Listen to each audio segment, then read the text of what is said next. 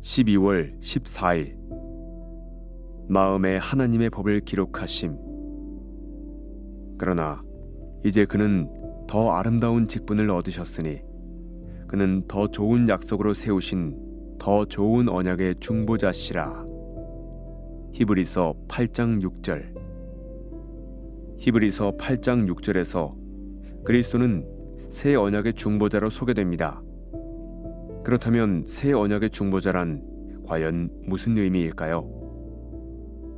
이는 그리스도께서 그의 피, 곧 언약의 피로 값을 치르고 우리를 위해 하나님의 언약 성취를 확보하신 것을 의미합니다. 또한 새 언약의 약속에 따라 하나님이 그리스도의 영으로 우리 안에 내적인 변화를 일으키신다는 것을 의미합니다. 또한 그리스도 안에서 우리를 위하시는 하나님을 신뢰하는 우리의 믿음을 통해 하나님이 우리 안에 내적인 변화를 일으키신다는 것을 의미합니다.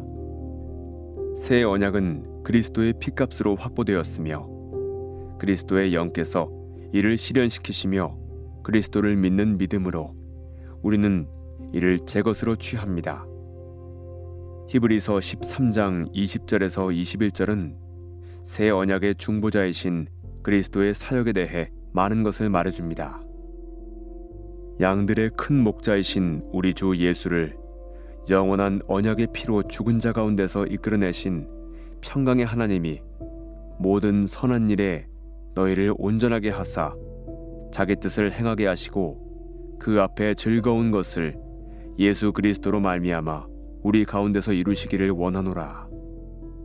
영광이 그에게 세세 무궁토록 있을지어다. 아멘. 그 앞에 즐거운 것을 우리 가운데서 이루시기를 원하노라. 라는 부분은 하나님이 새 언약에 의거하여 우리 마음에 자신의 법을 기록하실 때 무슨 일이 일어나는지 알려줍니다. 그리고 예수 그리스도로 말미암아 라는 부분은 예수님이 이 영광스럽고 주권적인 은혜의 사역의 중보자이심을 알려줍니다.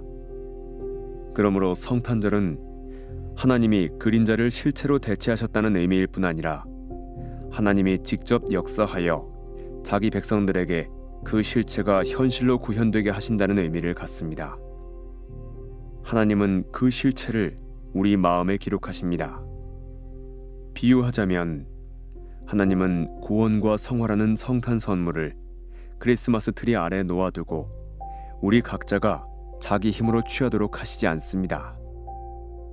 하나님은 그 선물을 우리 마음과 생각 안에 직접 넣어주시며 하나님의 자녀되었다는 확신을 우리에게 인쳐주십니다.